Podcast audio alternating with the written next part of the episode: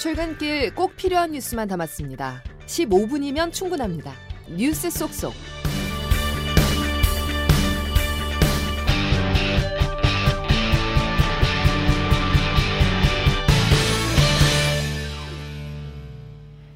여러분 안녕하십니까? 11월 27일 월요일 CBS 아침 뉴스 김은영입니다. 윤석열 대통령이 영국, 프랑스 순방을 마치고 귀국하자마자 김규현 국가정보원장과 1, 2차장을 전격 교체했습니다.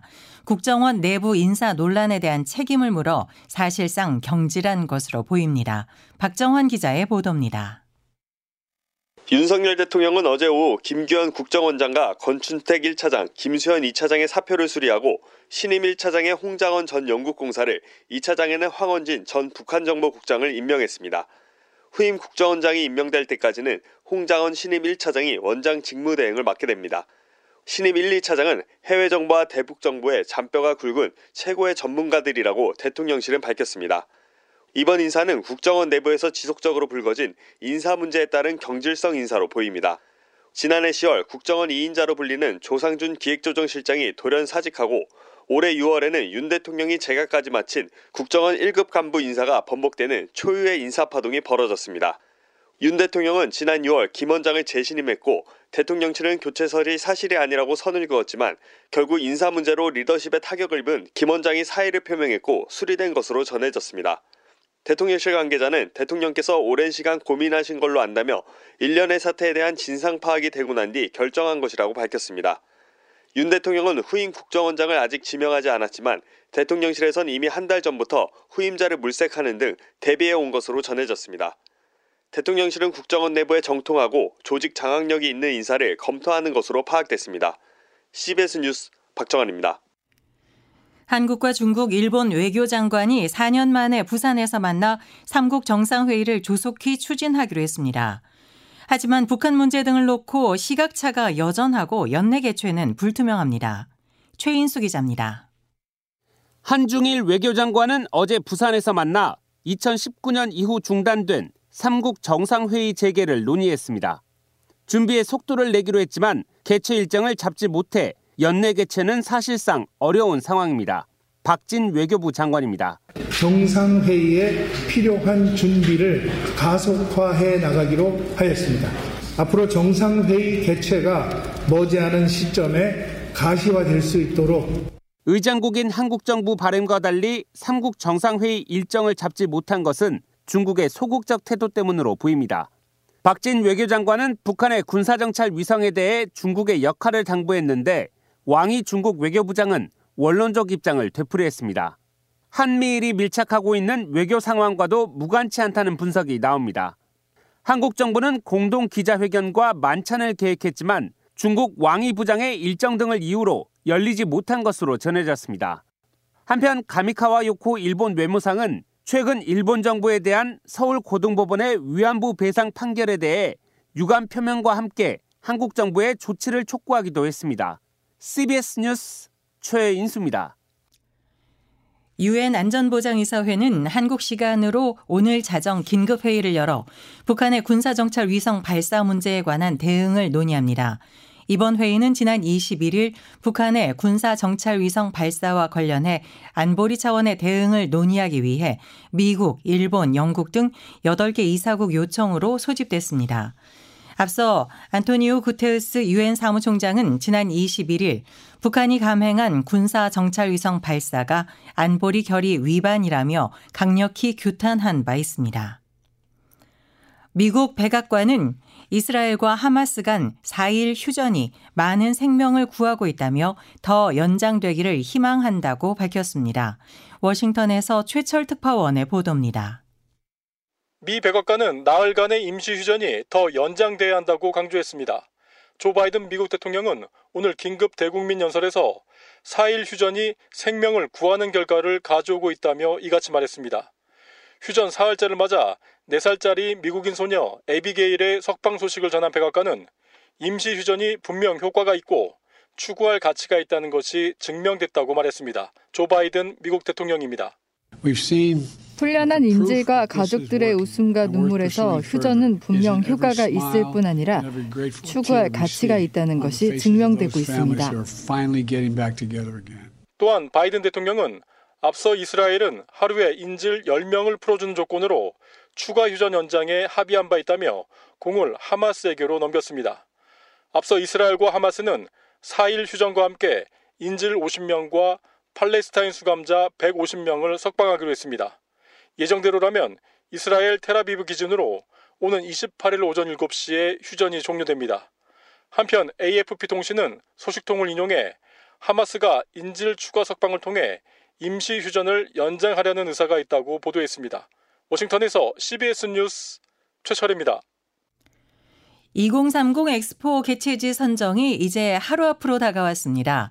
한덕수 국무총리와 5대 그룹 총수 등이 파리에 도착해 막판 유치전을 벌이고 있는데 일본 정부가 부산을 지지한다는 입장을 굳힌 것으로 전해졌습니다. 황영찬 기자가 보도합니다. 윤석열 대통령의 뒤를 이어 한덕수 국무총리가 파리에 도착해 막바지 부산 엑스포 유치 활동에 나섰습니다. 한 총리는 출국 전 페이스북을 통해 막판까지 꺾이지 않는 마음으로 최선을 다하겠다며 유치 경쟁에 늦게 뛰어들었지만 민관이 흘린 땀은 어느 나라보다 진했다고 밝혔습니다. 한 총리는 남은 기간 가능한 많은 국제박람회 기구 회원국들을 만나 표 결집에 나설 계획입니다. 유치 공동위원장인 최태원 SK 회장 등 5대 그룹 총수들도 민간위원으로 현지에서 엑스포 유치에 힘을 쏟고 있습니다. 이런 가운데 일본 요미우리 신문은 일본 정부가 부산 엑스포 지지 방침을 굳혔다고 보도했습니다. 일본 정부는 사우디아라비아를 지지했던 것으로 알려졌지만 우리 정부의 한일 관계 개선 노력을 평가하고 추가 개선을 도모하기 위해 이런 판단을 내린 것으로 전해졌습니다. 현재 엑스포 유치전은 우리나라의 부산과 사우디의 리야드, 이탈리아 로마의 3파전으로 진행되고 있습니다. 사우디가 우세하다는 판단 속 우리 정부는 1차 투표에서 사우디의 3분의 2 이상 득표를 저지하고 결선에서 이탈리아 지지표를 흡수해 승부를 볼 생각입니다. 개최지 선정 결과는 우리 시간으로 모레 새벽 1시쯤 공개될 예정입니다. CBS 뉴스 화영찬입니다. 홍콩 증시가 급락하면서 주가 연계 증권 ELS 상품에 대규모 손실이 예상되자 금융당국이 실태조사에 나섰습니다. 양승진 기자의 보도입니다. 금융감독원은 홍콩 H지수 연계 ELS 상품의 판매 현황 등을 살피기 위해 은행과 증권사를 대상으로 실태조사에 착수했다고 밝혔습니다. 지난 20일부터 판매 규모가 가장 큰 KB국민은행에 대한 현장 조사 중인 금융감독원은 하나, 신한, 우리, NH농협 등 주요 판매 은행들에 대해서도 서면 조사를 검토하고 있습니다. 증권사 중에서도 최대 판매사인 미래에셋증권과 KB증권 등 대여섯 곳이 조사 대상에 포함된 것으로 전해졌습니다. ELS는 기초 자산으로 삼은 지수나 개별 종목의 주가와 연계돼 수익 구조가 결정되는 파생 상품인데 지난 6월 말 기준 H지수를 기초 자산으로 한 ELS 판매 잔액은 20조 5천억 원에 달합니다. H지수는 지난 2021년 초 12,000포인트에 이르다가 현재는 6,000포인트까지 추락했습니다. 2021년 판매된 홍콩 H지수 연계 ELS의 만기가 돌아오는 내년부터 투자자들의 대규모 손실이 예상되는데 다섯 개 주요 은행의 내년 상반기 만기 도래 금액만 약 8조 4,100억 원에 달합니다. 금감원은 은행과 증권사들이 투자자들에게 손실 가능성을 충분히 고지했는지 등을 집중 점검할 예정입니다. CBS 뉴스 양승길입니다. 2% 중반대로 유지되던 내년도 한국 경제 성장률 전망치가 최근에는 2%까지 떨어졌습니다. 전문가들은 올해에 이어 내년에도 한국이 1%대 저성장을 할 가능성도 있다고 경고했습니다. 조은정 기자가 보도합니다. 올해 중반만 해도 2.4%까지 나왔던 한국의 내년 경제 성장률 전망이 지난달에 IMF 등에서 2.2%로 하향 조정되더니 더 떨어졌습니다. 산업연구원은 최근 보고서를 통해 내년 한국 성장률을 2.0%로 내려잡았고 국제신용평가사 무디스도 동일하게 예상했습니다. 정부는 상저하고의 기조를 유지하면서 내년에는 큰 성장세를 보일 것이라며 장밋빛 전망을 이어가고 있지만 전문가들 생각은 다릅니다. 반도체 수출 회복세가 예상보다는 더디게 진행되고 있고 국내적으로도 가계 부채와 소비 부진, 건설 분야 부실 등 경기 하방 요인이 많습니다. 따라서 내년에도 올해에 이어 1%대 저성장을 할 가능성이 있습니다. 강현주 자본시장연구원 거시금융실장입니다. 가계부채라던가 고금리 장기화로 인해서 소비가 이제 개선될 수 있는 여지가 막혀 있기 때문에 성장의 하방 요인으로 작용하고 이제 1%의 가능성도 없지는 않은 상황이라고 봐야겠죠. 문제는 경기를 살리기 위해 정부가 쓸 수 있는 카드가 많지 않다는 겁니다. 정부가 장밋빛 전망만 내놓을 게 아니라 저성장으로 가장 크게 고통받는 취약계층을 위한 대책 마련에 집중해야 한다고 전문가들은 충고합니다. 성태윤 연세대 경제학부 교수입니다. 재정 지출도 대규모로 하기에는 역시 어려움이 있기 때문에 그러니까 소득이 낮거나 취약한 계층에 대한 집중적인 지원 이런 부분으로 우리가 해볼 수 있지 않을까 생각이 듭니다. CBS 뉴스 조은정입니다. 통계청의 국가통계 포털에 따르면 올해 3분기 먹거리 물가는 5, 6% 정도 올랐지만 전체 가구의 처분 가능 소득은 그보다 낮은 3% 늘어나는데 그친 것으로 나타났습니다. 먹거리 물가 상승률이 처분 가능 소득 증가율을 웃도는 현상이 다섯 개 분기 연속 이어지면서 먹거리가 가계에 계속 부담으로 작용하고 있습니다. 특히 저소득층은 처분 가능 소득 증가율이 1%에 못 미쳐 장바구니 외식 물가 부담이 더 큰 것으로 분석됩니다. 정부의 의과대학 정원 확대에 반대해온 대한의사협회가 조직을 정비하고 강경 투쟁에 나섭니다. 의협 회장은 삭발도 진행했는데 파업 찬반 투표를 하겠다고 밝혔습니다. 조혜령 기자입니다. 대한의사협회가 오늘부터 비상대책위원회를 꾸리고 본격적인 의과대학 정원 확대 반대 투쟁에 나섭니다. 합의없는 의료중앙 결사 반대! 결사 반대! 결사 반대! 결사 반대! 정부의 40개 의대 증원 수요조사 결과 발표에 대한 반발입니다. 강력 투쟁을 예고한 이필수 의협 회장은 기자회견 도중 삭발식을 진행하기도 했습니다. 총궐기대 등 투쟁 강도를 높여갈 것이며 파업에 대한 전 회원 찬반 투표를 즉각 실시하여 파업 여부를 결정하겠습니다. 의대 증원보다는 정부가 필수 지역 의료를 살리기 위한 대책을 먼저 내놓아야 한다고도 주장했습니다. 지난 2020년 당시 의료진 파업을 주도했던 최대 집 전 의협 회장도 힘을 보탰습니다. 이번 만약 전국우사 총파업이 이루어지면 2020년과는 비교할 수 없는 수준으로 이루어질 것이라는 점을 말씀을 드렸습니다. 그 결과는 파국이 될 것이라는 점을 말씀을 드렸습니다. 의협은 의료계뿐만 아니라 시민사회 인사들과도 연대해 범국민적인 투쟁을 진행할 방침입니다. CBS 뉴스 조혜령입니다. 애플 공식 서비스 센터가 대형 이동통신사에서 구매한 정식 제품을 가품이라며 수리를 거절했습니다. 수년째 소비자들의 불만이 터져도 개선되지 않는 애플 서비스 센터의 실상을 양형욱 기자가 보도합니다. 아이폰 12 미니를 사용하는 광모 씨는 지난 9월 강원 원주의 애플 공식 서비스 센터를 방문했다가 황당한 일을 겪었습니다. 불과 한 달 전 다른 센터에서는 별 문제 없이 수리받은 적 있는 제품인데도 이번엔 가품이라며 수리 서비스를 아예 접수받지도 않았습니다. 광모 씨입니다. 너무 잘못된 거 아닌가요? 뭐가 됐든 간에 이런 문제 있으면 정확히 설명을 해주고 이거에 대해 납득할 수 있게 해줘야지. 정작 제품을 판매했던 LG U+가 나서서 애플에서 납품받은 정식 제품이라고 보증했지만 애플은 여전히 자신들의 정품 인증 절차를 통과해야만 수리하겠다는 입장입니다.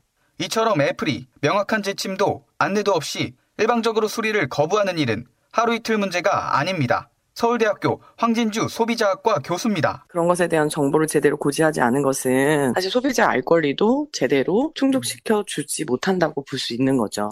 이에 대해 CBS는 애플 코리아에 해명을 요청했지만 애플 측은 답변을 거부했습니다. CBS 뉴스 양형욱입니다. 토트넘의 손흥민이 애스턴 빌라전에서 풀타임을 소화하면서 세 차례나 골문을 갈랐지만 모두 오프사이드 판정이 나며 공격 포인트를 기록하지 못했습니다. 전반 선제골로 앞서 나간 토트넘은 후반 연이어 두 골을 내주면서 2대 1로 역전패하며 3연패를 당했습니다.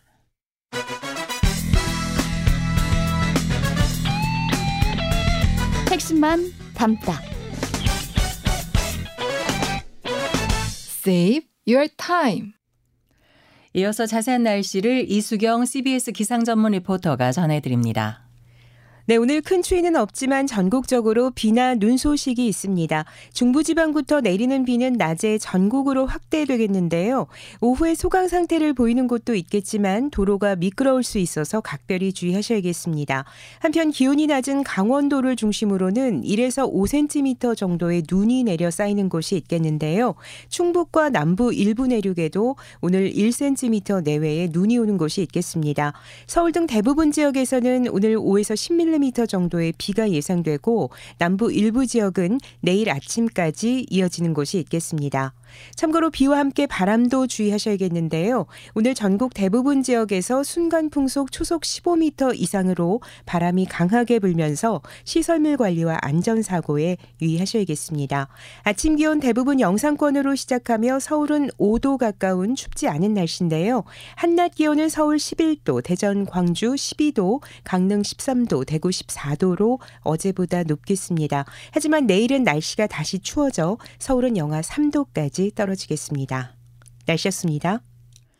월요일 아침에 전해드린 CBS 아침 뉴스를 모두 마칩니다. 함께해 주신 여러분 감사합니다.